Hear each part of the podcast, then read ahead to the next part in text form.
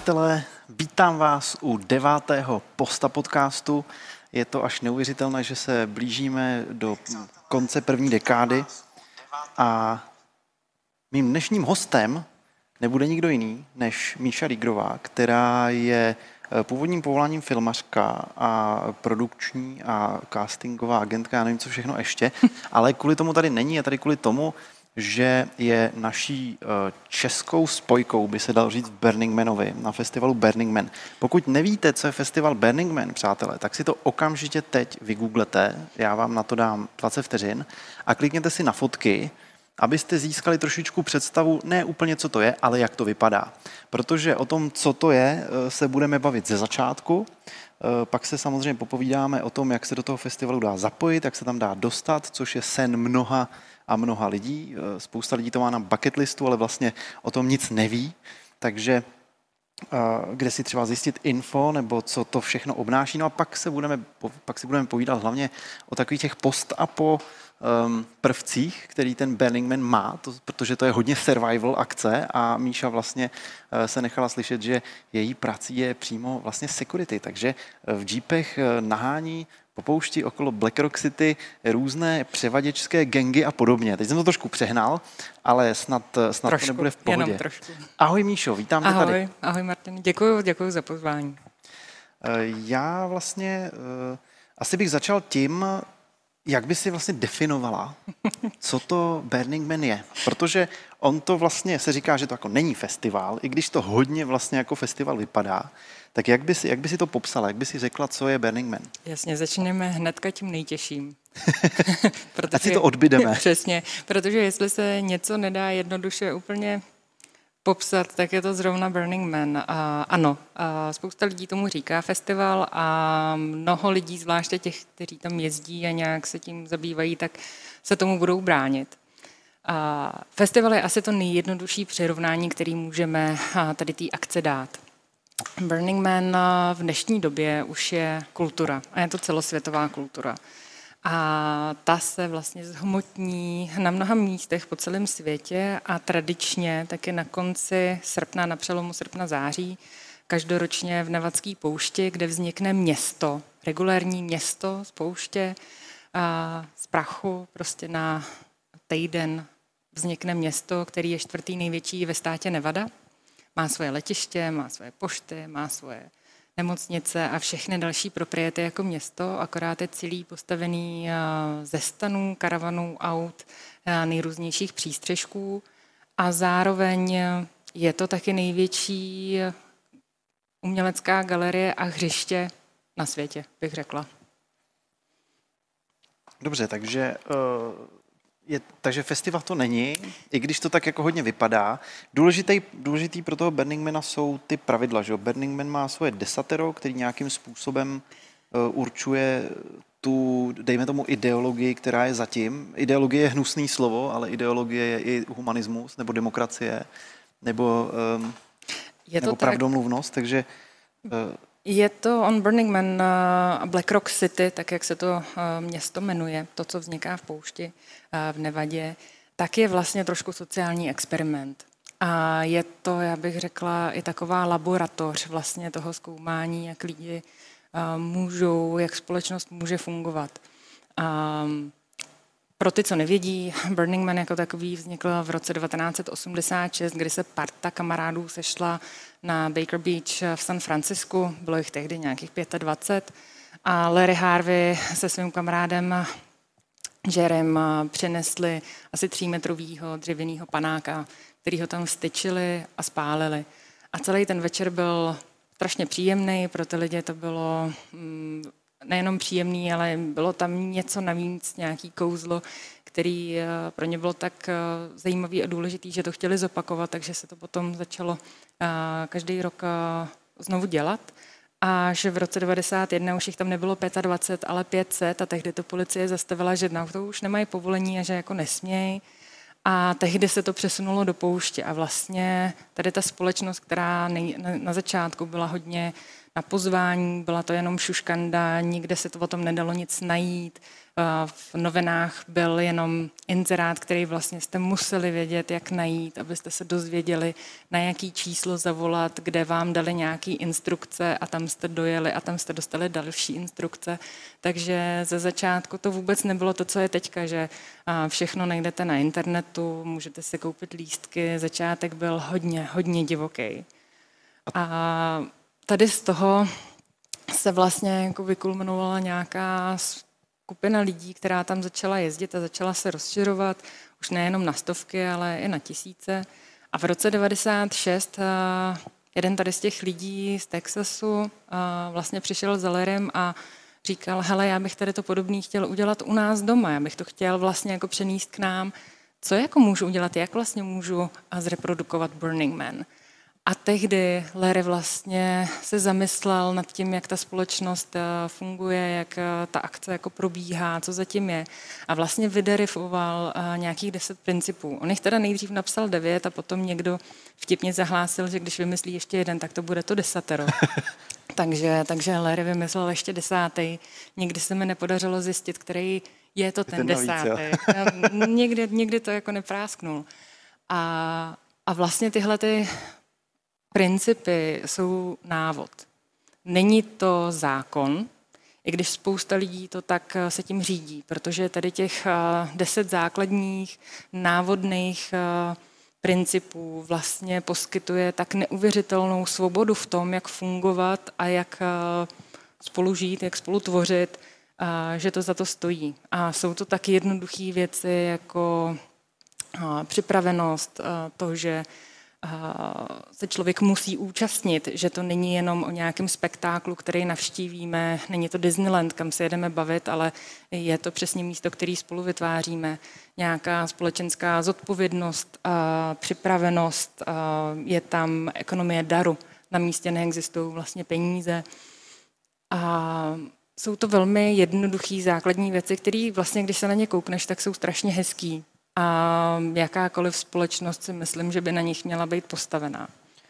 Já si myslím, že eh, s tím, že neexistují peníze, by mohl být docela problém, ale samozřejmě existuje spousta pokusů, eh, nejenom teda Burning Man o tuhle tu věc, ale ty, když se na ty principy podíváš, tak je to vlastně jako hrozně hezký návod, jak eh, minimálně vytvořit nějakou společnost, kde ty lidi jsou soběstační, navzájem se tolerujou a nenechávají po sobě bordel, což je docela, bych řekl, dost eh, podstatná věc. Přesně tak. Zejména pokud se podíváme na naší eh, civilizaci jako celek z, z, z oběžné dráhy, tak toho bordelu vidíme docela hodně. Ehm, zajímavý taky je, že vlastně ty principy neexistovaly od začátku, to jsem třeba nevěděl, a vznikly až teprve, mm-hmm. až teprve jako na, vlastně na, na dotaz. A, a ty principy se ale vesele šířejí do celého světa. Že jo? Nevím, jak to dopadlo s tím texaským eventem, ale vím, že existují různé jako jiný akce podobného stylu, že je Burning Nest v Anglii, je Nowhere v, ve Španělsku. Uh, je Midburn v Izraeli a Tankwa Town vzniká jako Africa Burn v Jihoafrické republice, uh, Where the Sheep Sleeps v Holandsku, um, je vlastně nespočet akcí, eh, ať oficiálních či neoficiálních, týdenních, v poušti, na sněhu, na řece, v lese, nebo jenom v klubovně, eh, týdenní, víkendový, denní meetupy. Vlastně, jak jsem řekla, ona je to kultura. Je to prostě vlastně skoro bych řekla i nějaký hnutí, který je jako hezký, sociálně kulturní a lidi, protože vlastně jdou s těma principama, jdou s těma hodnotama, který mají podobný, ať jsou v jakýkoliv sociální skupině, a z jakýkoliv kultury, nějaký jako background, tak vlastně tady ty hodnoty je spojují a oni tím pádem dokážou spolu jako tvořit a, a to se děje po celém světě. Já jsem procestovala celkem celkem dost, eh, celkem dost jako Evropy a právě i Rusko a Izrael. A právě tady na těch jako akcích a potkávala jsem se s těma místníma komunitama, který jsou organizovaný prostě lidma, kteří tohle to chtějí dělat a chtějí to mít ve svém životě. Hmm. No a ty jsi zmínila teda, že uh, lidi z různých sociálních skupin. Mm-hmm. jakým způsobem se tam projevuje třeba to, že někdo je majitel 50 startupů, přiletí si tam vrtulníkem ze Silicon Valley a někdo je jako, jestli tam existuje nějak, jestli se tam nějak projevují tyhle ty, Eh, jako sociální nůžky, když to řeknu blbě? Nebo jak s tím neříkáš, ta společnost... Neříkáš to blbě. Samozřejmě, že projevuje se to dost jasně třeba v tom, že eh, někdo přijede s malým, s malým stanem jako z Teska za 15 dolarů a nemá pomalu ani vařeč na uvaření si kafe ráno a všechno to musí přežít z nějaký konzervy nebo na ohříšcích a potom eh, lidi, kteří jsou prostě z té jiné sociální skupiny, tak se dovezou dva traky, z jeden, jeden z nich jsou sprchy, druhý z nich jsou a eh, vlastně kuchyně, kde mají lednice napěchovaný humrama a tak a najde se tam všechno. A, ale když půjdeme do důsledku, tak jako v když se koukneme na to, co je Burning Man a jak funguje a jak jako fungují ty lidi opravdu, když to není jenom nějaký bucket list, ale když to jedou prožít, tak na tohle to všechno se repes s proměnutím. Protože na místě je úplně jedno, jestli jsi vysoký, hubený, tlustý, chlupatý a to sebevyjádření tam je nejdůležitější, tam je vlastně nejdůležitější, jaký jsi člověk. A Viděla jsem eh, samozřejmě, že to není místo, který je zalitý sluncem, teda ono je furt zalitý sluncem, ale... Není to taková uh, pohodička, jak to vypadá Není to na taková fotkách. pohodička, jako to vypadá na fotkách a nejsou tam všechno jenom modelky a, a jako lesklý kostýmy a je to i drsný. A, ale jako kreténi se najdou v jakýkoliv eh, sociální vrstvě a zároveň eh, potom je krásný, že někdo, do koho bys to nikdy neřekl právě protože vlastně jeho background mu ani nedává nějak eh, možnost se vlastně zapojovat třeba do takovýchhle věcí jako na jiný úrovni, tak protože ho všichni jakoby strašně opečovávají, protože je třeba důležitý, nějaký jako velký CEO, tak takovýhle lidi všichni je hlídají, že jo, mají ty pomocníci, všichni jakoby chrání před těma vnějšíma vlivama, ať lidskýma nebo tak a najednou jsou třeba tady v tom místě a úplně mají nový zážitek a prozřou a začnou fungovat úplně jinak s lidma. Mm-hmm. A stejně tak já jsem, a to bylo strašně hezký, samozřejmě, že tam jsou lidi, kteří prostě uh, mají prachy, uh, můžou si koupit lístek a třeba tam přijet jenom na dva dny, na ten víkend, zapařit, jakože uh, prostě jenom pařba, takový ty, my jim říkáme jako, no víkendáci, weekend bros, a přesně jsem viděla takovouhle partičku asi pěti kluků, kteří jako vůbec vlastně neměli tušení, kde jsou, jak to funguje. Byla to pro ně jako velká párty, měli pocit, že když přijedou na Burning Man, že tam všechny baby jako na ně skočí a hnedka prostě a tam začnou dělat legrační pohyby, že jo, a tak. A, a, a byli vlastně dost nechutný, jak se chovali, jako třeba k ženským a tak. A, a potom tam byl jeden ten moment, kdy jeden z těch kluků vlastně dostal dar od někoho, od holky vlastně, která nějakým způsobem překousla to, jak se chovají, začala se s ním bavit, začala mu něco vysvětlovat a potom mu dala pitomý klobouk. Takový kluk si jich může koupit, já nevím, 10 milionů, to je jedno. Ale ten moment bylo vidět, jak to tomu klukovi jako došlo, že je to úplně o něčem jiným a vlastně to stálo za to. Takže kolikrát je těžký jako odsoudit, jestli se někdo chová úplně jako nejlíp nebo ne. Ono mu to třeba dojde. No tak to eh, možná, možná, že se tam vlastně tyhle ty lidi jezdí eh, infikovat eh, no, by. hezkým, hezkým přístupem ke světu a k ostatním. Zůstanu vlastně u podobné otázky, jenom to přesunu k tým participaci, k tomu, že ty máš nějakým způsobem přispívat, že daruje se a máš nějakým způsobem přispívat k tomu, jakoby, nechci říct bavit ostatní, ale udělat něco pro ostatní, co je jako třeba jakoby potěší, zaujme nebo natchne nebo, nebo zabaví. Jo. A uh, jak tohle to tam funguje? Tam taky asi ne každý se snaží stejně, že jo? Jsou asi... Ono je důležité si uvědomit, že přesto, že to je základem principů a základem té kultury, tak všechno je ale dobrovolný. Ty tam nejseš do ničeho nucený. Ty nejseš nucený tam pobíhat eh, na hatej nebo v kostýmu. Ty nejseš nucený vlastně nic dělat, ale ono tě to zároveň, eh, to, co se tam děje a jak lidi fungují, eh, já nevím, jak moc jako netečný bys musel být, abys vlastně nezapojil. A hlavně tam Prostě nikdy to nevíš. infikuje. Přesně, úplně, eh, víš, jako ten prach, který tam je, se dostane úplně všude a úplně hnedka, tak je přesně tady ten vibe se dostane všude a úplně hnedka a některé věci ano, trvají díl, nejdřív si musíš eh, srovnat sám sebe, jak to zvládáš, eh, vysoké teploty, prach, eh, je to survival, ale zároveň strašně rychle se zapojíš a kolikrát ani nevíš, že jsi zapojený, protože ty věci se dějou. Mm-hmm. Um, ono to taky není akce, kde by byl nějaký line-up a ty jsi vybíral, na co se jdeš podívat. Samozřejmě nějaké věci jsou um, napsané v knížečce, kam všichni můžou na začátku jako psát, co budou dělat, ale ve v podstatě a ta knížečka má kapacitu nějakých 900 eventů a potom všechno ostatní, co přijde později, tak už se tam nevejde. To je asi spíš jako malý zlomek, že jo? Toho, to je malý zlomek, ano. Tam se vlastně non-stop děje pořád všechno. Vem si, že tam jede 70 tisíc lidí, kteří prostě jedou aktivně se podílet a, a to podílení ale taky záleží, co si pod tím představíme.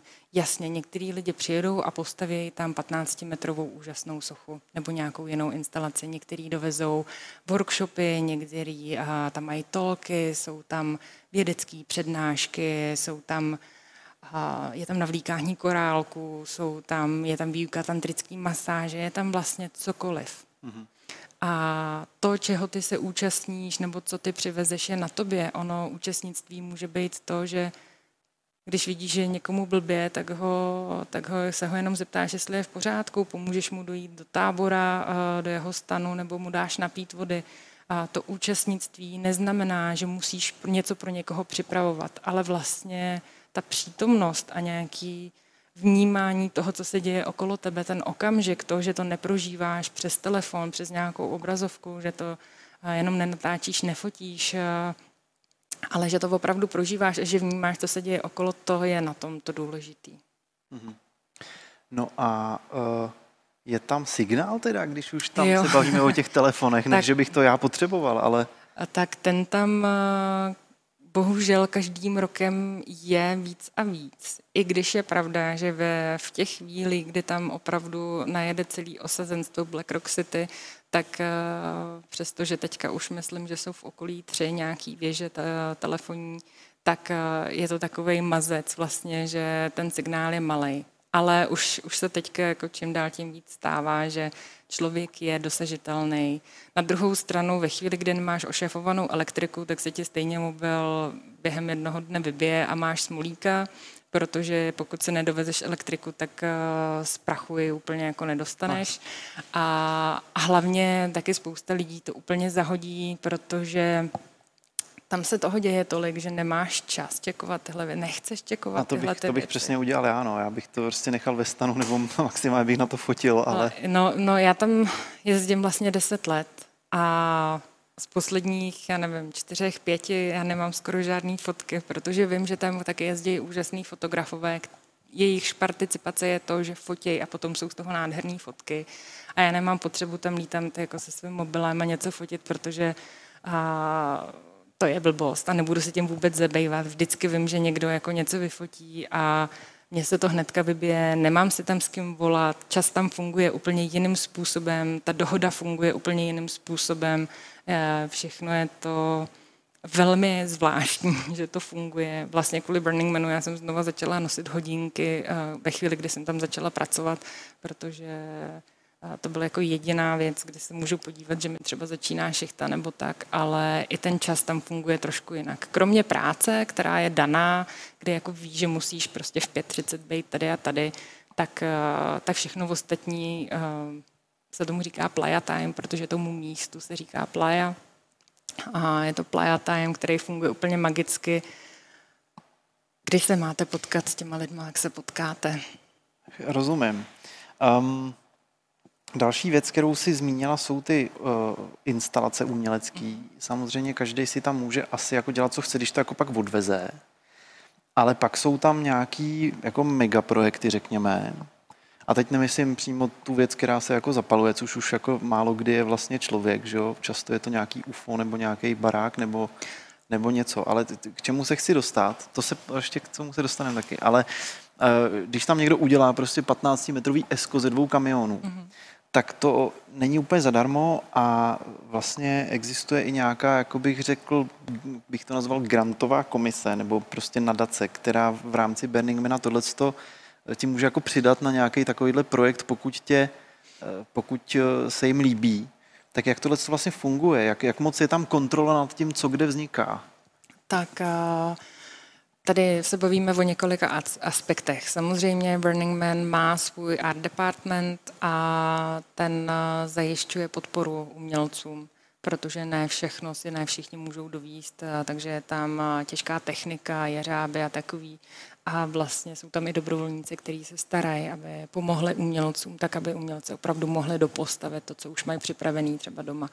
A instalace jsou tam od malinkých v kufříku po opravdu mega, třeba ty dva, ty, tu, kterou si zmiňoval, ty dva kamiony zapasované do sebe, ale před dvěma, třema rokama tam třeba bylo barbecue, což bylo vlastně takové jako řekla bych, deset aut na, jakoby napíchlý na špejly. A to se teda za tři dny zavřelo, protože to bylo už moc nebezpečný. A lidi z toho padali a někdo si tam, myslím, něco i zlomil a roztrhnul, takže to potom už na, se na to nemohlo líst. Ale jsou tam nejrůznější instalace. Art Department uh, uh, vypisuje granty, uh, vlastně každoročně uděluje granty, které jsou částečné, někde to nezaplatí instalaci celou, ale uděluje okolo 12 až 20 vlastně jako oficiálním eh, projektům nějaký grant. Zároveň se pomáhá taky templu, je tam chrám, což je velmi zajímavá, eh, zajímavá součást Burning Mana a staví se, staví se muž ostatní umění, který tam přijíždí, je to tak, eh, zvláště když to chceš pálit, tak to musíš eh, komunikovat eh, s art departmentem dopředu. Pokud je to taky velká stavba, taky musíš komunikovat dopředu, protože přeci jenom Burning Man je do určitý míry autonomní zóna, ale stále tam platí i zákony vnějšího světa a BLM, což je Bureau of Land Management, a tedy policie, která to tam manažuje, bohužel, tak má větší a větší nároky na samotné organizátory. Takže uh, sice heslo Burning Man je Safety Third, jako, ale, ale zrovna tady v tom, když jsou nějaké instalace, na které mají líst lidi nebo tak, tak se to hodně hlídá, protože a přeci jenom nikdo nechceme, aby byl Burning Man poznamenaný a nějakýma jako nesmyslnýma úrazema nebo tím, že se něco stane, že něco spadne a budou pod tím lidi. Takže já jsem domotal vlastně tu postavu toho, toho domén a ten chrám jsem domotal, jo? Uh, nedomotal. Ty se o tom mluvil správně. Ten muž, který vlastně začínal v 86. jako dřevěný panák, uh, jenom na zemi, tak se, tak se během let vyvinul vlastně jako celé město a celá ta kultura a ten muž, vlastně ta struktura je pořád stejná, ten, ten základ je stejný, teďka jako mnohem větší a vlastně ta základna pod ním se mění každý rok. Jo. A to je třeba to, jak jsi zmiňoval UFO, to bylo, myslím, že před pěti lety, a byla to pyramida, byly to další věci, takže to je jakoby takový, taková základna jeho, na který stojí, nebo která je jo. okolo něj. A chrám je další, další věc, to je další, to je opravdu uh, chrám, který ještě dál trošičku za mužem a v takový otevřený poušti a v té části, která je jako nejotevřenější toho města.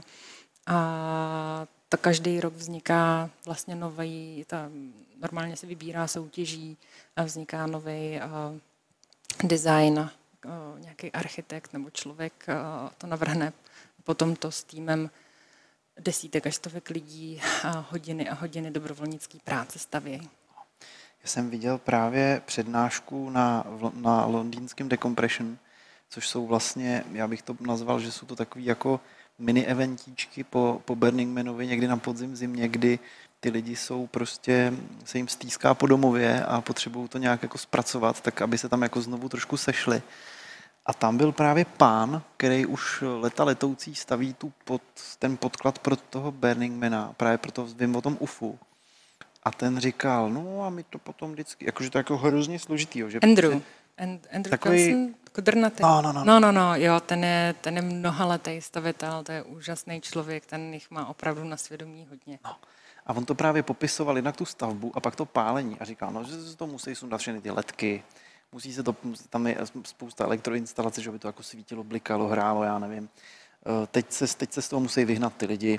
No a pak se to začne pálit. A to má, a on říká, no a to máme prostě týpky v asbestových oblekách a ty jsou do 50 metrů od toho. A tam vůbec nikdo nesmí. Pak máme týpky s hasičákama, který jsou prostě do 100 metrů od toho. Pak je prostě hradba a za tu nikdo nesmí. A já jenom, když si představím to logistické jako úsilí s tím spojený, tak je to naprosto nepochopitelný. A zejména proto, že velká část té organizace vlastně leží na bedrech dobrovolníků. Asi, asi ne, úplně tam nepobíhají v, v asbestových oblecích prostě jako lidi, kteří se přihlásili přes webový formulář. Jo. To a... ne, tady to jsou zrovna profesionální hasiči, kteří jezdí na Burning Man a tohle jsou už jako hodně specifický, tohle jsou teda ale mega specifický funkce, strašně důležitý, ale tohle musí být naprostý odborníci, protože vem si, že a, tyhle ty ohně jsou, a, to máš najednou třeba jako kdyby si představil tři pětimetrový budovy celý ze dřeva, který hořej, a, a i když sedíš 150-200 metrů daleko od toho, tak se zakrýváš, protože tě to pálí a oni jsou takhle blízko. A vlastně v těch oblecích. oblecích a jako dávají bacha na to, jak to hoří, jak to padá, co se děje. A, a ty další hradby tam jsou samozřejmě bezpečnostní, a bezpečnostní kvůli tomu, aby se tam nikdo nedostal. No, a uh, takže jenom jsem se chtěl dostat k těm dobrovolníkům. My jsme se o tom vlastně bavili, že uh, to dobrovolnictví je velký aspekt Burning Mana a uh, když jsme si tady vlastně předtím povídali, tak já jsem ti položil otázku, co dělat Jakože ty dobrovolníci není vždycky, není, jako dobrovolník je prostě dobrovolník. To je člověk, který se přihlásí a teď třeba, třeba vůbec jako neumí. Existují dobrovolníci, který nemůžeš postavit ke dveřím, aby jako hlídali, že skrz ně nikdo neprojde. To jako nezvládnou. Jo.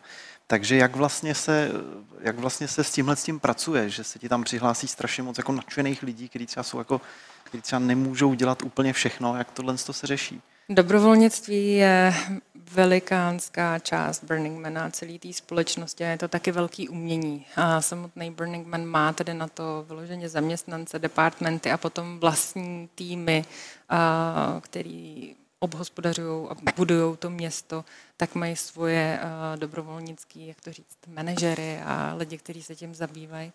A je to tak, uh, co já jsem se naučila, že vlastně pro dobrovolní, vlastně jako ono se říká, že není špatný dobrovolník, ale jenom špatná práce pro toho člověka.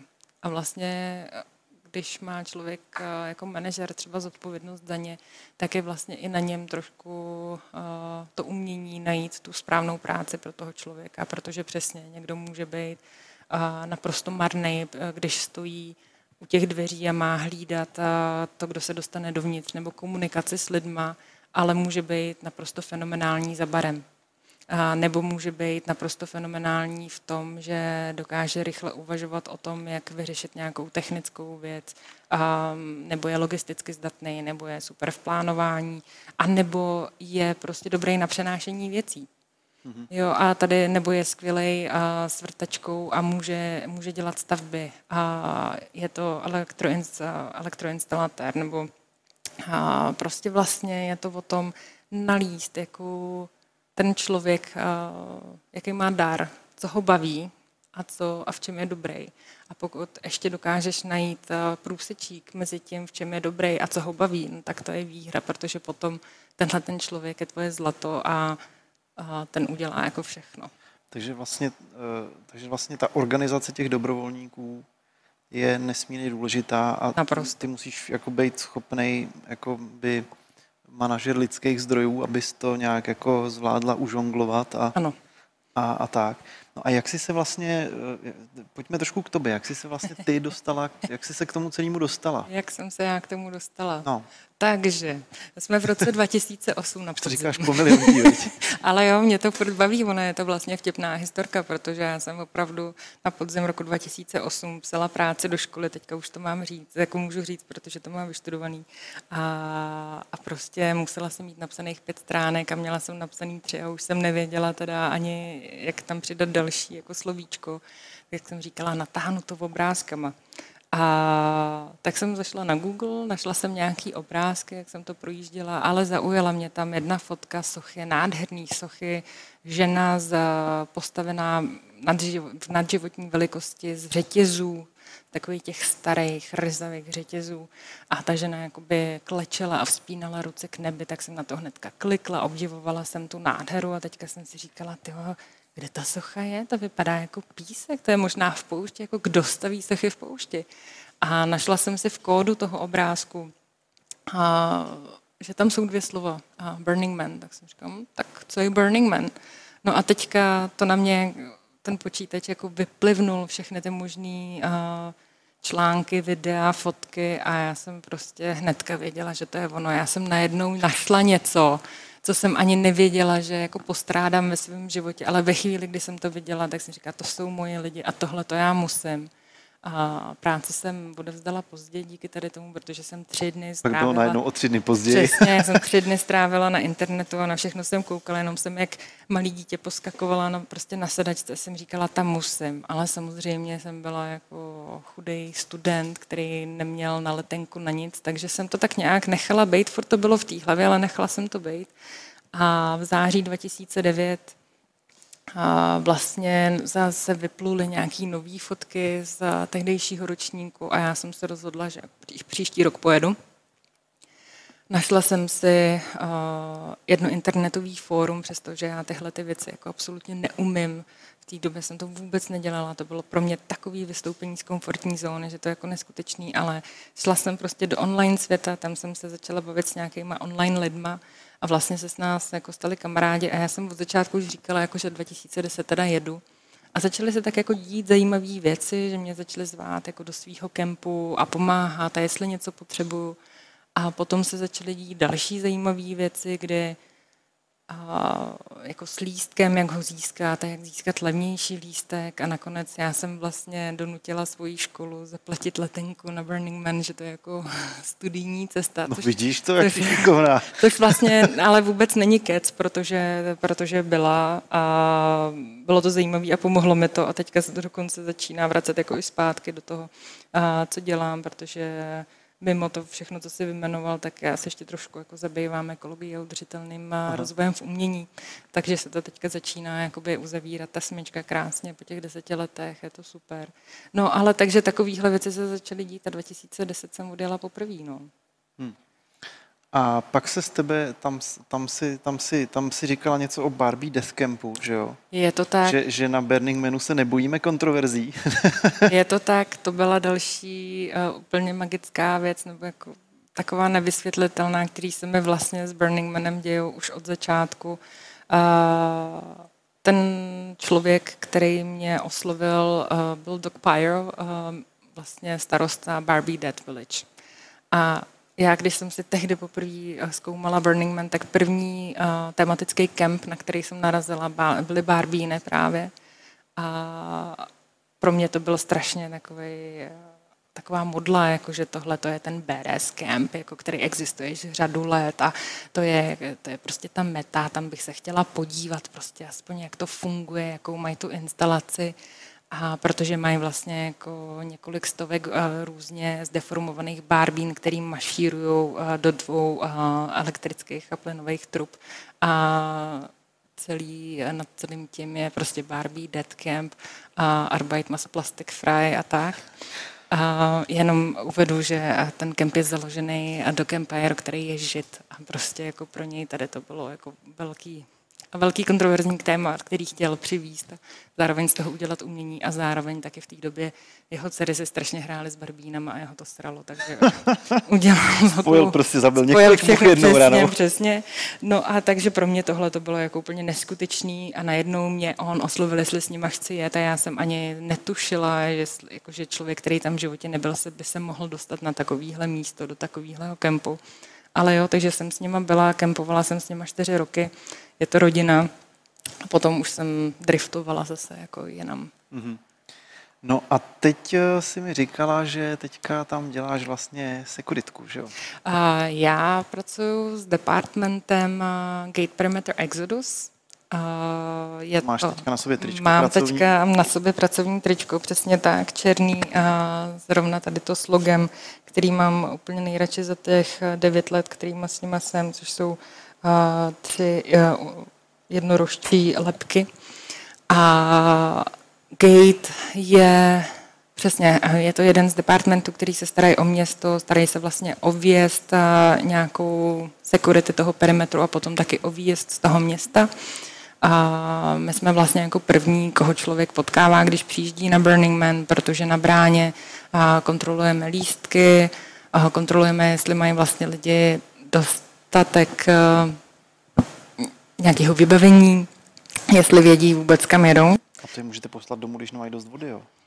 No, za tohle je úplně domů neposíláme, ale, ale můžeme s nimi jakoby nějakým způsobem třeba diskutovat, nebo jako přeci jenom dát pozor na to, že jako vědí, kam jedou. Jo. Protože některý lidi si myslí, že uh, přesně, je všechno tady lítá a to si koupím jídlo, jídlo vodu si přece koupím vevnitř nějakého stánku, že vlastně některý lidi nechápou, že tam si tohle to nekoupí, že tam to neexistuje. Pokud si to nedovez, tak to nemáš, kámo. Jako máš stan, no, tak to potřebuješ stan, jako potřebuješ někde bydlet, jako nějaký jídlo, vodu, pití, jako prostě je to potřeba. A, takže jako dáváme pozor na to, jako, že ty lidi jsou nějakým způsobem připravení a ne, jako nestane se z nich problém, ale není to pro nás něco, co, to, co bychom lidi jako vraceli a, a pryč. Ale jako kontrolujeme ty lístky, kontrolujeme to, jestli tam někoho nepašují, kdo lístek nemá. A, a to si říkala, že jsou velmi vynalézaví. A jsou velmi vynalézaví, ano, no. přesně tak, jakože a, falešní stěny v autech, falešní náklady, a někoho zavřít do barelu na vodu, kde teda ta voda není, ale nahoru jako naházet věci, jako jsou třeba a dilda a takový, protože kdo by šahal jako do barelu s dildama, že jo, ale my tam klidně šáhneme. Prostě to neznáte gejťáky z Přesně, my to, my to, jako, my to průbneme všechno. Takže, takže tady na to, to, že tam nevozí zvířata třeba anebo živý rostliny. A protože rostliny strašně rychle uschnou a potom vlastně se z nich stane jako ten bordel, který tam všude poletuje, Aha. kterýmu se tam říká move matter out of place. Aha. No a kolik takhle ve špičce třeba odbavíte aut?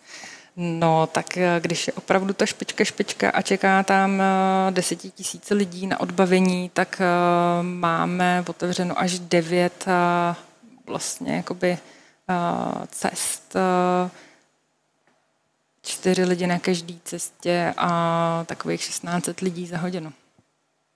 To je docela jako epický, epický úsilí, že jo? Je to tak a, a samozřejmě někdy uh, si můžeme dovolit uh, zkoumat přijíždějící vozidla víc, někdy si můžeme dovolit i zkoumat míň. Máme tam potom i speciální místo, dílot, kde teda pracuji já a tam to miluju, protože tam řešíme problémy a taky tam máme veškerý čas a místo a na to řešit ty problémy, což není, což není normálně jako na, na Gate Road, protože tam to musí odsejpat. Hmm. Tam jako každý zastavení, a to, že tam lidi třeba jako pět, šest hodin čekají ve frontě je tím, že ty lidi před nima měli pět, šest hodin na to si připravit lístky, mít je takhle jako v ruce, ukázat, jak je prostě gate a, a jet dovnitř a ty lidi přijedou a najednou a začnou hledat lístky. Jo. Proto jsou tyhle ty zdržení. To jo. není jako, že by se někdo jako z našich dobrovolníků flákal, protože eh, to nikdo jako nedělá, ale hele, lidi, co přijíždějí na festivaly, prostě jejich, eh, jejich mozky se mění jako na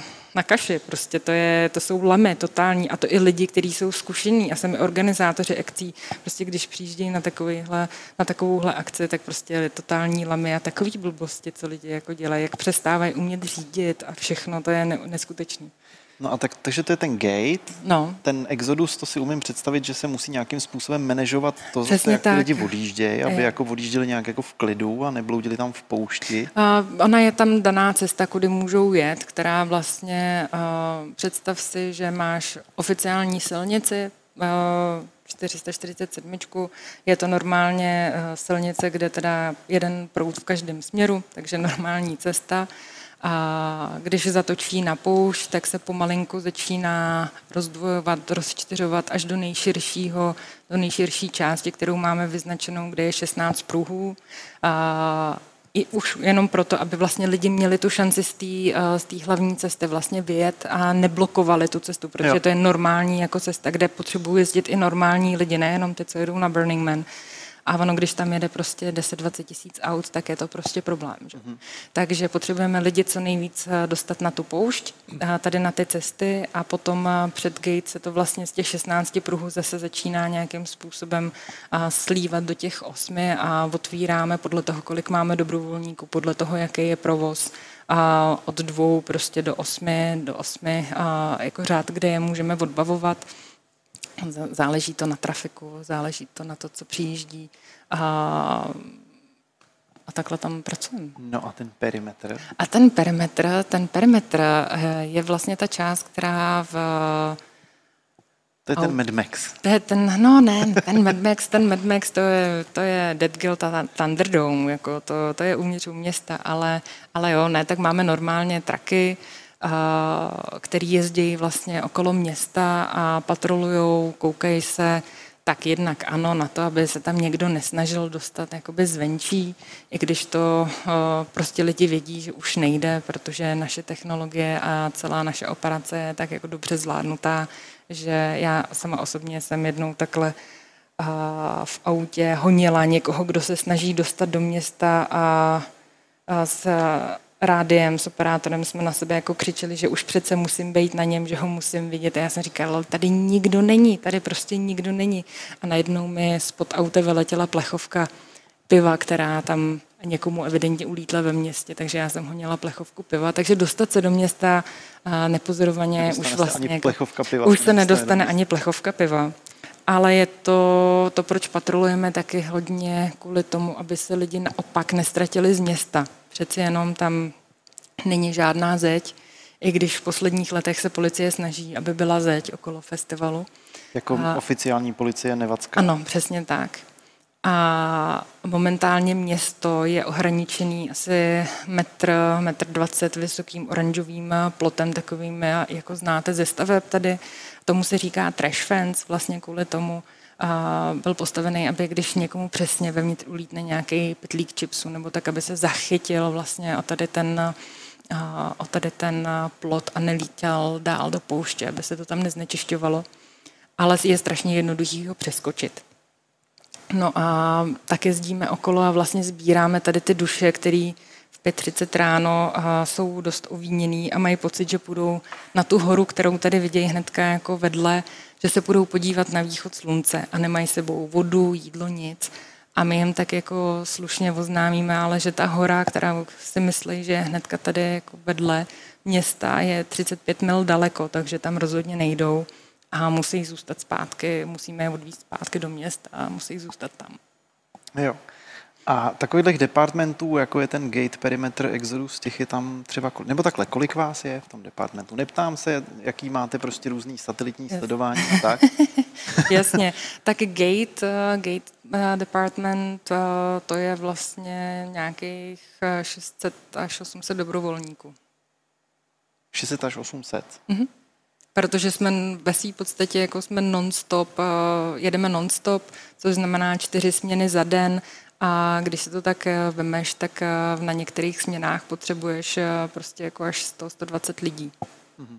aby tě dobrovolničilo. Takže to máš už jenom za ten den, máš prostě třeba potřebuješ, jako by vlastně jako pracovalo 400 lidí. No, to je hustý, já nemám slov. my, my, my máme na Junktownu všeho všudy jako 10, 15 vstupařů.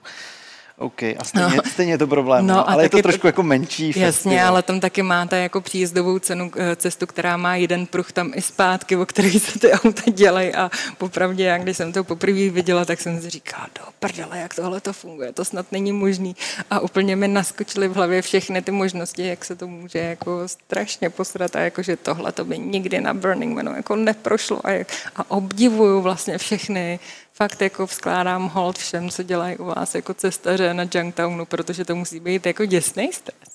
No, oni jsou, a teď myslíš jako příjezdovku, nebo teď Příjezdovku. Cestu, protože oni jsou jako dvě věci. Je, jednak je ta příjezdovka, kde hned na začátku stojí týpek, který má na vysílačce jakoby ty ostatní, kteří tam parkují auta, jo. A pak je vnitřní, ten okruh, no, no, no. A parkování. Kde, kde řešíš, no. dovnitř se vlastně zaparkovat moc nedá. No a tam řešíš eh, ty postapo vehikly, což předpokládám, že taky asi někdo řeší na Burning Manu, tam ty art vehikly. Ano. A to je jako jiná disciplína. Jo, zatímco tady řešíš, aby ty auta všechny projeli a odjeli a zaparkovali tam, kde mají a neměli okolo sebe hromadu místa, tak eh, vevnitř řešíš, aby tam eh, nikdo, aby tam jezdili jenom střízliví řidiči a i ty lidi, co na tom jako vlajou, tak aby byli taky jako střízliví, protože nejčastější úraz je, že si točíš videjko na Instaček, držíš se takhle jednou rukou a ono to nadskočí na hrbolu a najednou jsi jako dole. Takže... To, to znamená, jako uh, nebudu, ne, nebudu říkat, že se na Burning Manu nikde nestal žádný smrťák, jako staly se a vlastně jako dost z nich je právě díky a těmhle těm vehiklům, protože lidi na ně naskakují nebo se skakují a, a ono, jako když se skočíš na, tu poušť a smekne se ti noha nebo zvrkne, tak jako spadneš vlastně skoro na beton, že?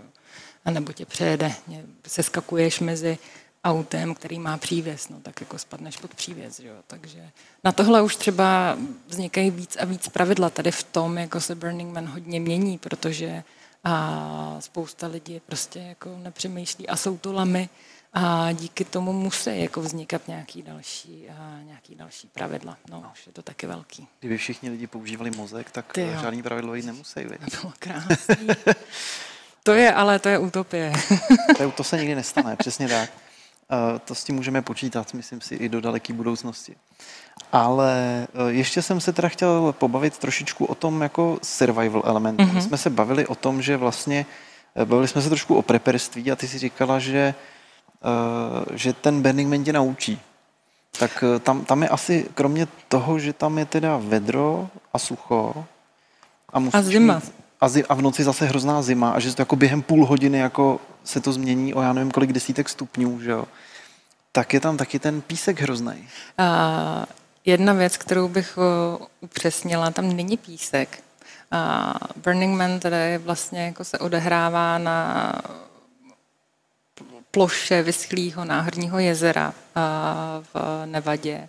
A to, co tam je, je prach. A vlastně ten prach, představte si, že to je hladká mouka v takové okrový barvě. Mm-hmm.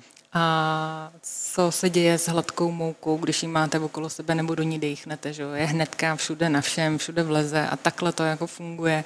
Není to, není to prostě písek, ne, nejsou tam velký duny nebo něco takového, je to prašný. A ten prach je ještě navíc vlastně alkalický, je to alkalická půda, která přidává k tomu utrpení na místě a k tomu, že to je survival, protože uh, lidi jako s citlivou pokožkou, jako já třeba, já po deseti dnech jako už mám trošičku jako vyžraný mapy na sobě. Uh, už jsem měla i chemickou popáleninu a prostě jeden rok to bylo hodně nepříjemný. Uh, teda hodně nepříjemný, takový eufemismus. to, co se dělo, bylo fakt strašný. Ale tak člověk se zvykne, ví, jako začne taky si zjišťovat s, tím, čím může bojovat třeba jako dobrý neutralizátor, tady na tu alkalickou půdu je ocet, takže jedna z věcí, kterou se naučíš, je sebou vozit ocet a dělat si octový prostě lázně, otírat se jako ručníkem, který je namočený ve vodě a v octu, tak aby se zneutralizovalo tu alkalickou půdu, aby tě to jako nežralo. Ale to je místo, kde prostě nic nežije. A jenom, a jenom prostě na týden tam přijede desetitisíce bláznů, který tam jako dělají kraviny. No. a tak možná tenhle ten prvek toho, že je to vlastně nehostinný místo a že když tam seš tak je to vlastně asi chvílema díky tomu docela průda, tak trošku možná taky filtruje ty lidi, ne?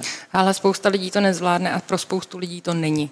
A prostě proto já třeba nikdy nikoho nepřesvědčuju, že by měl jet na Burning Man. Já si myslím, že kdyby tam jako jeli a všichni to zažili, že svět by byl vlastně hezčí, jakkoliv to teďka zní pateticky a tak. A já si myslím, že kdyby tohle to lidi zažili, jak může společnost fungovat, tak, tak by to bylo opravdu dobrý ale nezvládnou to v těchto těch podmínkách všichni. Prostě tak to je a nemá jako cenu si říkat, že ne. Vyfiltruje to lidi. Prostě může přijít prašná bouře, kde pět hodin nevidíš ani ruku před svým obličejem. Nemáš prostě ruku pět centimetrů před, před svým obličejem a nevidíš ji v takových chvílích eh, se nedá nic dělat jiného, než jako sednout si na zadek. Pokud jsi eh, ve svém stanu nebo ve svém kempu, tak jako super, že aspoň jako víš, kde seš a máš se kde sednout, ale když tě to chytne eh, na otevřený pouště, tak si prostě musíš sednout na zadek a musíš čekat protože nemůžeš dělat nic jiného, jako jestli si myslíš, že dokážeš jít rovně, tak si to fakt jenom myslíš. Jo, můžeš jít, uh, můžeš jít směrem na 6 hodin a najednou prostě potom zjistíš, že jako seš na, uh, na 16 hodinách. A, a přitom si šel rovně. A je to nebezpečný. A to jsou potom chvíle, kdy prostě sedíš, čekáš, přemýšlíš. Dá ti to hodně, no. Nemůžeš vlastně dělat nic jiného, než jako to nějak jako přefelit, no. Přesně. No a taky prej to do všeho zalejzá. Zalejzá to všude. Ničí to elektroniku, ničí to auta. A, ano, ano. Tam prý, dokonce jsem na tvý přednášce slyšel, že uh, jsou v Nevadě v okolí toho Black Rock City, že jsou, když si půjčuješ auto, tak tam máš klauzuly, že, že s ním nepojedeš do Black Rock City. No nejenom v Nevadě, oni se i okolní státy jako Kalifornia tak jako naučili. Nejsou blbí. A nejsou blbí. Tyhle ty lidi nejsou blbí. Takže když si půjčuješ auto jako v druhé půlce srpna, a ještě navíc, když je to dodávka nebo nějaký takový obytný auto, tak všichni vědí, zvláště když to potom chceš vrátit někdy na začátku září, že jo, tak prostě jako hmm, ty lidi jako nejsou úplně blbí. A je to tak, že některý z nich uh, mají vyloženě klauzuly, že to nesmíš vzít na Burning Man, anebo mají uh, třeba tisíci dolarový depozity na to, že to nesmí být špinavý, nebo automaticky prostě schrábnou tisíc dolarů jenom za to, že, že jedeš na Burning Man a tak. Mm-hmm. A jakoby vyčistit se to samozřejmě dá, ale musíš přesně znát ty triky s tím octem a tak a musíš tomu dát ale hodně, hodně, jako hodně práce. A ne, ne, ne, neopomenout jako a, i motor a takové další věci a, a ve v podstatě, když a, víš, že jsou takovéhle klauzule v těch, a, v těch autopůjčovnách, tak já si myslím, že je rozumnější to jako nedělat. No jasně. A nebo tak já nevím, kolik může stát jako obyt nějak ve státech nějaký jako na, na dojetí, jestli to není jako lepší. No ono je, on, tam... ono potom záleží, jako víš, aby se nedojel třeba jenom na půl cesty, Jasně. nebo nedojel tam a tam jako nezůstal, tam vyzet. Mhm. Takže potom musí zase řešit jako odtahovku a tak. My máme nějakou místní, která tě odtáhne jako na ofiko silnici a tam už se o tebe postarají všechny ty jako další, co můžeš jako dělat s pojištěním nebo tak. Ale to jsou potom věci, které a, který jakoby přidají a těm výdajům. No. A hele, co si budeme říkat, a každoročně to jsou prostě jako stovky tisíce lidí, který mají do, je dobrý auto a najednou prostě Burning Man jim přinese do cesty ten balvan jako v tom, že to auto se ale totálně a nějak jako divně podělá. A to do takových extrémů, že a, zažila jsem, že prostě za náma přišel člověk úplně jako nešťastný že se mu jako podělalo auto a že neví, co s tím. A nakonec se přišlo na to, že má úplně jako motor v hajzlu, ale my tam zase máme jako super automechaniky a dokonce ten automechanik měl vlastně jako náhradní motor. Takže Burning Man je tady v tom je jako neuvěřitelný, že ty lidi jsou tak připravení, že tam najdeš vlastně jako všechno tam prostě i v rámci dvou bloků od toho místa, kde seš, tak vlastně dokážeš najít všechno, co potřebuješ mezi těma lidma, protože jsou připravení, protože vědí, že si musíš všechno dovíst, zároveň ví, že si musíš všechno odvíst zase zpátky, ale ta připravenost tam je veliká, protože co nemáš, to nemáš. No. Hmm. Takže to jsou vlastně takový sluníčkový prepeři, že jo? Jsou to takový jako pohodácký prepeři. Prepeři většinou jsou si spo, s, s, jakoby, nebo aspoň v té Americe si představuju, že to tak jako spíš pravicovějšího jako zaměření. A, a tady, tady ty lidi ale jezdí na, jako lidi z Burning Mana, bych, nechci to jako paušalizovat, ale jsou spíš, jako na Ameriku jsou hodně levicoví, že jo? Hele, tam je obojí. Je tam, je tam obojí a je to až překvapivý, jak jako... Jak jsou spolu v pohodě. Jak jsou, jako jak výjdou. Aha. A ale jako najdeš tam obojí, najdeš tam pravičáky, levičáky, což znamená úplně něco jiného v Americe, než tady no, jako v Čechách. To se zase jako řekněme, že to je, to je taky trošičku jako jiná diskuze. Ale jo, tam ta připravenost na Burning Manu je jiná, protože taky víš, že se připravuješ na ten týden, deset dní nebo dva týdny, tři týdny, podle toho, jak tam jedeš, jak tam pracuješ. A taky víš, jakou máš nebo nemáš infrastrukturu, na co jsi odkázaný a, ale je to všechno od toho, že si musíš přivízt jako vodu, a jídlo, přístřešek, a všechno možný nářadí. A zároveň a samozřejmě ta společnost jako funguje i společně, že si lidi pomáhají. A zvláště třeba já, když jsem přijela z Evropy, tak nikdo vlastně z těch lidí jako nechápal, jak já to můžu dokázat přijet jako na Burning Man z Evropy, že oni teda i když jsou z Nevady nebo z Kalifornie, tak ten, takhle vemou celou tu svoji garáž, kterou naložejí prostě do toho karavanu a přijedou a stejně mají pocit, že jim chybějí věci a nemají. A já přijedu s kufrem z Evropy? Jakože, co to je za blbost, jo? Aha. Takže je tam i ta, tady to jako pochopení, že některý lidi to mají těžší a nemůžou být tak připravený jako v ostatní. Takže jasně, že já tam s sebou nemám všechno a, a ty lidi mi pomůžou. Ale zároveň se toho jako snažím nezneužívat a, a je teda pravda, že teďka já už mám v Americe tolik věcí, jako že bych se tam mohla odstěhovat a v klidu bych mohla žít a mám tam jako dva stany a náhradí a všechno možné boty, náhradní věci a další příslušenství. Ale ne všichni mají tu možnost, ale pomáhají si. No a když teda někdo uh, sní o tom, že by se na ten Burning Man podíval, tak kromě toho, že má používat mozek a připravit si lístky předem a tak dále, všechno, co jsme si jako řekli, a, kromě toho, že to jako není vlastně taková sranda, jak to vypadá z těch fotek, tak, uh, a že si má zjistit o tom věci, tak co bys jako doporučila je nějaká jakoby schůdná cesta, jak to tam nějak, jak nějak já si třeba představuju, že je dobrý se zkusit nějak jako tam zadobrovolničit, nebo na nějaký ty entry level dobrovolnický pozice, nebo jak to nazvat, jo. A nebo, nebo se zkusit právě takhle přes nějaký ty fóra připojit k nějakému jako už existujícímu třeba projektu nebo kempu nebo něčemu takovému. Já bych řekla jednu věc, Češi mají velkou výhodu, a že i když se to třeba někdy nezdá, tak vlastně jako ten muzek celkem používají. Aha v porovnání s jinýma lidma, co jezdí na Burning Man. Takže tady je velká výhoda toho, že my si dokážeme poradit. Jako Češi jsou vlastně dost houževnatý, což je super. A, a přemýšlej a v velký míře ty, co cestují.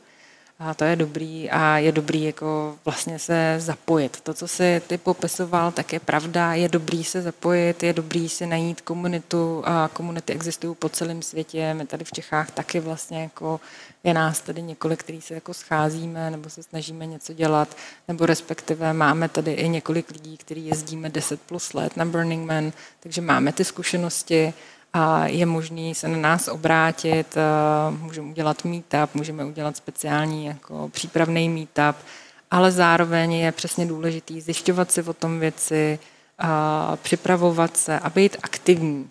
A to třeba jít i na ty online fora, jako je ePlaya a tak, kde se seznamovat s dalšíma lidma, zkusit si je třeba i na nějakou regionální akci, což samozřejmě teďka se mi to jako říká blbě, protože všechny jsou zrušený díky a díky covidu a situaci, která nastala, ale zase se obnoví a budou seznamovat se s dalšíma burnerama. Člověk vlastně nikdy neví, jakou získá pomoc, jaký získá přátele a um, ono samozřejmě taky záleží na míře komfortu, který ty na místě potřebuješ. Pokud potřebuješ karavan a nějakou speciální dietu, ty humry a, a tak, víš, tak jako se musíš připravit rozhodně jinak, než když to zvládneš prostě ve stanu. Hmm. A jo, zapojit se do kempu je samozřejmě super, protože máš nějakou infrastrukturu, kterou si třeba tady z těch nedovezeš a, ale zároveň lidi to zvládnou prostě jenom v tom stanu a třeba je tam někdo na místě adoptuje, jako to, to se stává velmi často, že uh, někdo, kdo je víc vybavený, vidí souseda, který má ten jeden stan a horko těžko si udělá to kafe, tak ho pozvou na jídlo a vlastně za půl dne si ho adoptujou a potom potom se o něj jakoby postarají, aby, aby teda přežil. Když jsem taky, tak jsme taky jednou adoptovali Mexičana na jednom festivalu, nebyl to teda jako Berner festival. No a eh, ještě máme chvilinku času, tak eh, my jsme se vlastně bavili narazili jsme na ten chrám. Mm-hmm. Jednak, teda, jednak teda si zmínila ten Thunderdome, mm-hmm. což teda, jestli mm-hmm. jsem to správně pochopil, tak to je inspirovaný vyloženě Mad Maxem Ano, trojkou. ano. Je tam vlastně velká parta lidí, která se říká Dead Guild, tam se, tak se jmenuje vlastně ten jejich kemp a jejich přínos pro to město je, že vlastně každý rok tam postaví Thunderdome, což je opravdu velikánský Thunderdome, kde dva lidi vstoupí a jenom jeden vystoupí.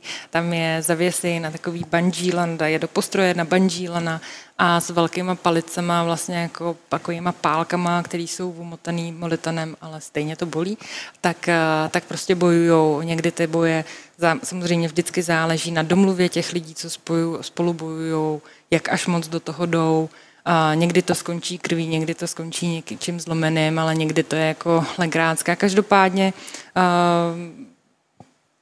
jsou to jako velmi zajímavé zápasy, je to celý s tím úžasným jako post a podivadlem, s tou hudbou, s těma kostýmama. Já to naprosto miluju. Já bych si to chtěl zažít, protože jenom bych chtěl zažít pochozí ten geodom, jo, ten, tu, tu vlastně že, z těch trouhelníků posestavenou věc, aby byla pochozí. To se snažíme na Junktown sehnat za... Oni není jako pochozí v tom, že by tam byly ochozy, ale lidi na to, na to můžou, můžou na to vylíst. A. Nahoře mají velikánský nápis Thunderdome, který se otáčí, takže na tom domu jsou teda nějaký sekce, kam nemůžeš líst, protože by tě to useklo hlavu mm-hmm. a to si jako hlídají. Ale jinak eh, to opravdu vidíš jako velikánský dom, kde prostě vysej ty lidi, ty nohy, ruce, prostě koukají a dole se v prachu jako bijou a bijou vždycky ty dva lidi na bungee. No, já jsem říkal pochozí, protože není problém sehnat jako geodom.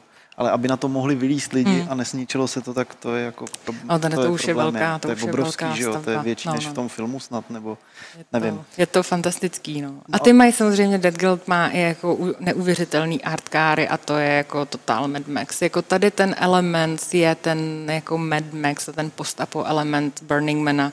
A Burning Man jako takový je vlastně jako post a jako Mad Max řízlej Rainbow Gathering. Jakože tam najdeš všechno, najdeš tam ty sluníčkový, batikovaný lidi a najdeš tam tyhle ty jako totální prostě post a po metal všechno. Pankáče s pichlákama na ramenu. No. No a ještě mě teda zaujal ten chrám, který mm-hmm. se taky spaluje, že jo? A ten tam má jako vlastně docela důležitou funkci. Taky jakoby tradiční instituce, by se dalo říct, už a... jako léta taky už léta v, já nevím, v jakém přesně roce vzniknul chrám, jestli 98 nebo 90, prostě v 90. letech vznikl chrám. První, kdo ho postavil, byl David Best, který mu v tom roce zemřel někdo důležitý v rodině a on vlastně chtěl udělat nějakou instalaci, která by pomohla s tím, s tím jeho smutkem, nějak se s tím vyrovnat a postavil chrám a od té doby se každý rok staví chrám, který je pro mě absolutně jako neuvěřitelná nejenom instalace, protože vždycky je nádherný, to jsou, ne, to jsou nádherné dřevěné stavby a složitý a, nebo i jednoduchý, každopádně je naprosto fantastický.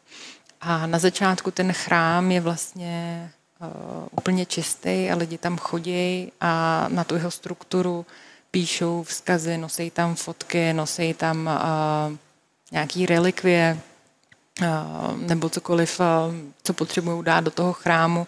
A je to místo, který je, je jakoby odpojený od náboženství. Není to chrám, jak jsme tady zvyklí na ty kostely, který tady máme, že jsou spojený s náboženstvím, ale ve svým podstatě každý náboženství je tam vítaný každý je tam vítaný a je tam vítaný to, jestli tam lidi jdou slavit, nebo jestli tam jdou truchlit, lidi tam jdou psát nejenom rozloučení se svýma mrtvejma, nebo ale jdou tam psát třeba věci, které se chtějí zbavit ve svém životě, nějaký traumata, nějaký bolesti, nějaký prostě sračky, které potřebují už jako pryč.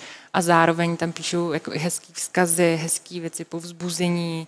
Uh, je to neuvěřitelně emoční místo, jako to je tak nabitý, až je to neuvěřitelný. A nej, jako nejsem až tak úplně plačka, ale tam mi to trvá zhruba tak jako pět až sedm minut, než, než prostě to jde ze mě ven, protože ten náboj emoční, to, jak tam vlastně lidi jdou, jdou tam zanechat ty věci, a jdou se rozloučit s některýma věcmi, tak je strašně silný. No, mě, mě to právě fascinuje, protože to je nějakým způsobem spirituální jako rozměr, by se dalo říct. Ano. A vím, že tam právě nabírají dobrovolníky.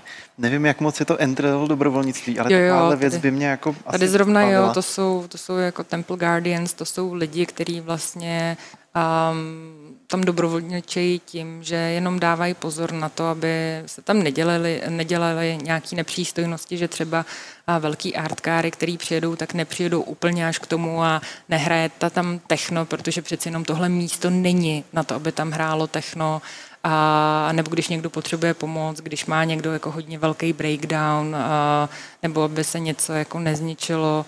A jsou to takový jakoby průvodci, ale ne typu kustodů tady z Národní galerie, jakože takhle ne, ale jsou to lidi, kteří pomáhají tomu chrámu vlastně děla, dostat tomu, či, proč tam stojí. No, to, to mě hrozně fascinuje. Viděl jsem o tom dokument krásný.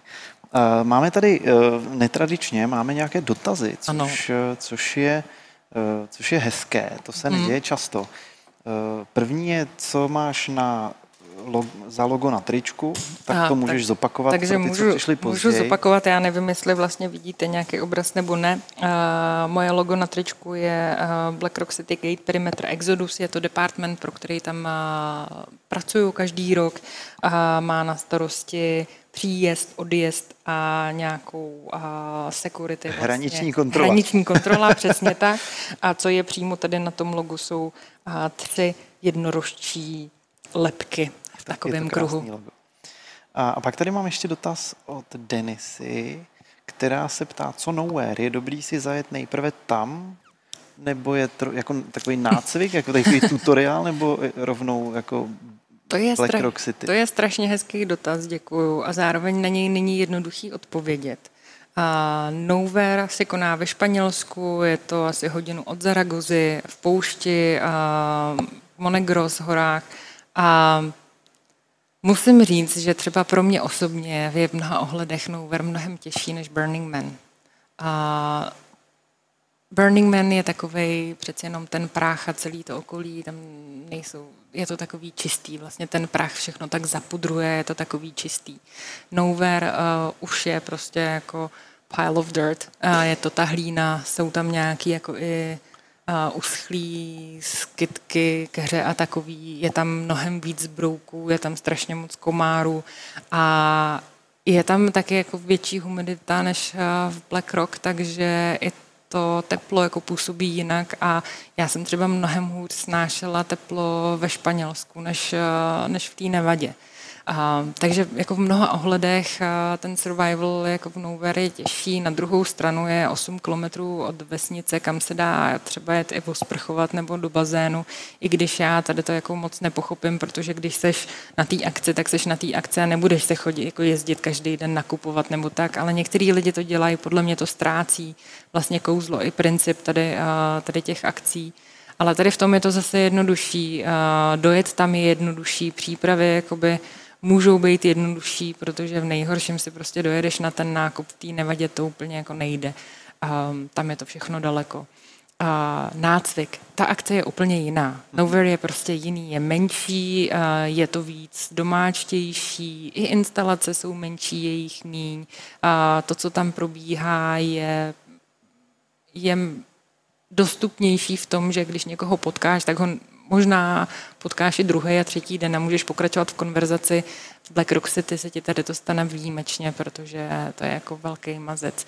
A Nowhere tě připraví v pár ohledech ano, ale stejně stejně tě na každý té akce může přest, jako připravit úplně něco nového. Já do Nowhere jako můžu doporučit, je to fajn, a klidně, klidně dobrý jet, ale nemyslet si, že když pojedu na Nowhere, tak potom jsem připravený na Burning Man a zároveň nemyslet si, že když jsem zažil Burning Man, tak zvládnu takovouhle regionální akci levou zadní.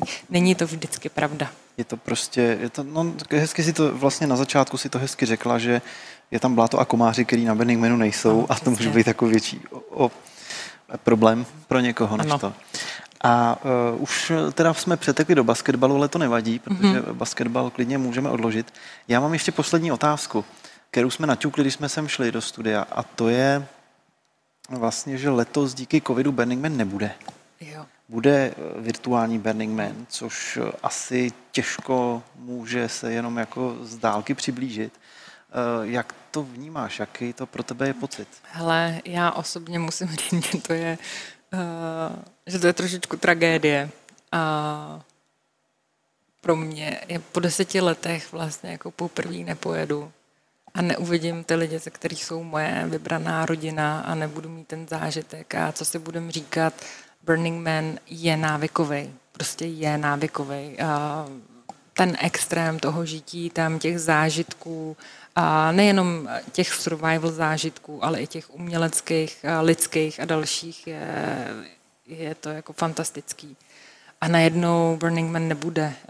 Já vůbec nevím, co na konci srpna tady budu dělat. Já tam vždycky slavím narozeniny. Jako kvůli Burning Manu jsem vlastně začala slavit narozeniny, protože to bylo první místo, kde to bylo jako fajn slavit.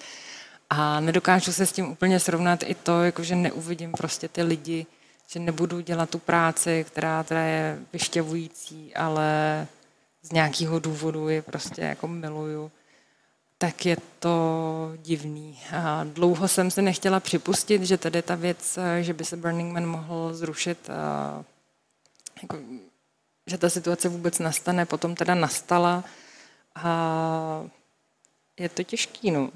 Je, je, vlastně teďka se do toho úplně zamotávám, protože opravdu to ve mně, ještě, ještě to nemám srovnaný a přestože to vypadá, že jako jeden rok vynechám nějaký festiák, ono je to prostě hlubší, no. Jako no. není to prostě nějaký festiák, na který jako jedu a, a je to těžký. Já myslím, že to, a takhle to má spousta lidí, a, který se s tím jako nedokážou úplně poprat, protože pro spoustu lidí je Burning Man i nějaký jako nabití baterek a vlastně to třeba pro mě jako Burning Man zachránil nějakou víru jako v lidi, jako v lidstvo, že se můžou chovat dobře, že jsou fajn, že jako stojí za to. Jo, a já jsem se začala chovat nějak líp a asi, a teda doufám. A, a vlastně tady to dobí, dobí ty baterky každoročně, to a najednou to nebude. A to, že to bude online, to je úplně něco jiného. Bavíme se úplně o jiném o jiné formě zážitku. Je to nepředstavitelný. No, je to, je to vlastně, budeš koukat na televizi místo toho, aby si byla někde mezi lidma, že jo? nebo budeš poslouchat rádio. Já teda jako popravdě vlastně asi nevím, jestli budu. Já vlastně nevím, jestli jako chci jít tady do toho online. Já, no. Protože a možná radši prostě tady zbalím pár Bernerů, co jsou, jako, co jsou tady v Čechách a já nevím, pojedeme, pojedeme prostě, najdeme nějaký místo, kde si můžeme udělat jako malý setkání, malýho Burning Mana nebo něco. Něco takového. To tady zrovna, to tady zrovna se ptá Denisa opět, uh-huh. jestli uvažuje česká komunita o pořádání místního menšího decompression, tak eh, No, tak jako, Ty o něm uvažuješ. My o něm, já o něm uvažuji, my o něm uvažujeme už dlouho. Samozřejmě vždycky jako byl problém eh, s místem a nejenom s místem, ale i to, že vlastně Uh, ano, já jsem produkční, tě, těmhle věcma se jako i živím. Není pro mě problém uspořádat jako akci, ale Burning Man není o tom, že ji uspořádá jeden člověk no, takhle, ale je to o té komunitě a a dokud lidi budou prostě jenom říkat, že by bylo super to tady mít místo toho, aby se opravdu zapojili a začali to dělat, tak, eh, tak tady nic nebude. Ale oni se tady věci dějou a jsou tady nejrůznější skupiny a, a který dělají jako úžasné instalace a akcičky, třeba kluci, kteří postavili Monster Wheel, a prostě dělají a dělají akce, jezdí s touhletou instalací a to i teďka prostě můžete je sem tam potkat jako, můžete je potkat v holu, můžete je potkat ve stromovce nebo někde, protože to tam vytáhnou a prostě mají to pro ty lidi, aby se užili a je to hezký, jakože Burning Man se tady tak jako pomalinku děje, jenom uh, to není jako velká organizovaná akce. Hmm. Dobře, tak já uh, dotazy už uh, asi uh, nevím, jestli budeš nějaký další dotaz během toho, než se s tebou rozloučím. Každopádně uh, ještě, ještě jsem se chtěl zeptat na takovou hrozně uh, možná až jako impertinentní otázku. Ty jsi hrozně milá a příjemná osoba. To, to, to, to, to, je vyloženě jako je příjemný si s tebou povídat. To je skvělý. To, to máš od Burningmana, nebo to jsi měla už potom, nebo to si neuvědomuješ na sobě? Aha, to, je, to z mě teďka překvapilo, nebo tak já jsem milá. Možná je pravda, že někdy tak nepůsobím, protože jsem Uh, zároveň chodím oblíkaná v černém jako s lepkama, mám tetování a krátký vlasy a taky se nebojím jako vrátit člověku něco jako zpátky a jsem přímá, ale já jsem vlastně jako milý člověk, takže asi jo. Seš no. Eh, tak eh, já ti moc krát děkuju, že jsi, sem, že jsi sem za mnou do studia přišla. Eh, vzhledem k tomu, že kolik jsme měli dotazů, tak je to velmi úspěšný díl. Oho, děkuji. Děkuju i vám, vám, teď mě kamera nevidíte, no děkuju i vám, milí diváci a posluchači, že stále zachováváte posta podcastu přízeň. Budu rád, když si poslechnete i další díly, které se postupně objevují na Anchor FM, lomeno Posta Podcast, tam máte rozcestník na Spotify, na eh, Google Podcast, Apple Podcast a tak dále. Můžete si vybrat platformu, na který to uvidíte. Eh, budu rád za jakýkoliv sdílení, za jakýkoliv like a budu se těšit na příště a ještě jednou poděkuji Míše, díky, že jsi se tady zastavila. No já moc děkuji za pozvání, bylo mi potěšením, já Posta Podcast jako sleduju, takže jsem ráda, že jsem se tady mohla objevit, tak díky. Super, tak jo, díky moc a mějte se krásně. Ahoj. Ahoj.